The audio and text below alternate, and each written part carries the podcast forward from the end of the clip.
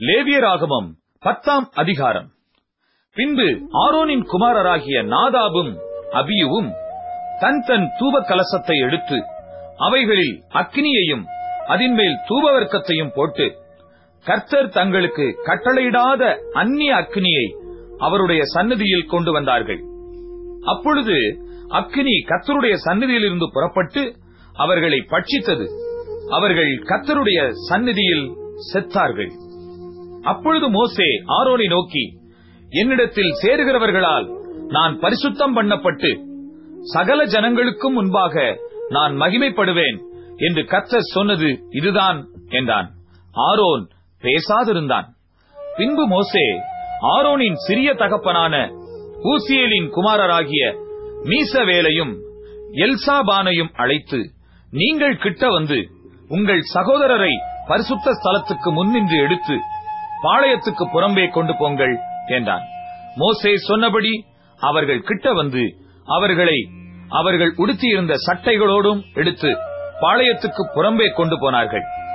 மோசே ஆரோனையும் இளையசார் இத்தாமார் என்னும் அவன் குமாரரையும் நோக்கி நீங்கள் சாகாதபடிக்கும் சபை அனைத்தின் மேலும் கடும் கோபம் வராதபடிக்கும் நீங்கள் உங்கள் தலைப்பாகையை எடுத்து போடாமலும் உங்கள் வஸ்திரங்களை கிழிக்காமலும் இருப்பீர்களாக. உங்கள் சகோதரராகிய இஸ்ரவேல் குடும்பத்தார் யாவரும் கர்த்தர் கொளுத்தின இந்த அக்கினிக்காக புலம்புவார்களாக. நீங்கள் சாகாதபடிக்கு ஆசரிப்பு கூடார வாசலிலிருந்து புறப்படாதிருங்கள். கர்த்தருடைய அபிஷேக தைலம் உங்கள் மேல் இருக்கிறதே என்றான். அவர்கள் மோசேயினுடைய வார்த்தையின்படியே செய்தார்கள். கர்த்தர் ஆரோனை நோக்கி நீயும் உன்னோடே கூட உன் குமாரரும் சாகாதிருக்க வேண்டுமானால் ஆசரிப்பு கூடாரத்துக்குள் பிரவேசிக்கிற போது திராட்சை ரசத்தையும் மதுவையும் குடிக்க வேண்டாம். பரிசுத்தம் உள்ளதற்கும் பரிசுத்தம் இல்லாததற்கும் தீட்டுள்ளதற்கும் தீட்டில்லாததற்கும் வித்தியாசம் பண்ணும்படிக்கும் கத்தர் மோசையை கொண்டு இஸ்ரவேல் புத்திரருக்கு சொன்ன சகல பிரமாணங்களையும் அவர்களுக்கு போதிக்கும்படிக்கும் இது உங்கள் தலைமுறை தோறும் நித்திய கட்டளையாயிருக்கும் என்றார். மோசே ஆரோனியும் மீதியாயிருந்த அவன் குமாரராகிய இளையாசாரையும் இத்தாமாரையும் நோக்கி நீங்கள் கத்தருடைய தகன பலிகளில் மீதியான போஜன பலியை எடுத்து பலிபீடத் தண்டையிலே புளிப்பில்லாததாக புசியுங்கள். அது மகா பரிசுத்தமானது. அதை பரிசுத்த ஸ்தலத்திலே புசியுங்கள்.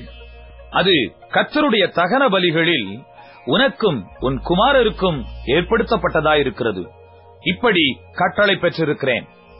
அசைவாட்டும் மார்க்கண்டத்தையும் ஏறெடுத்து படைக்கும் உன்னந்தொடையையும் நீயும் உன்னோடே கூட உன் குமாரரும் குமாரத்திகளும் சுத்தமான ஸ்தலத்திலே புசிப்பீர்களாக. இஸ்ரவேல் புத்திரருடைய சமாதான பலிகளில் அவைகள் உனக்கும் உன் பிள்ளைகளுக்கும் கிடைக்கும்படி ஏற்படுத்தப்பட்டிருக்கிறது.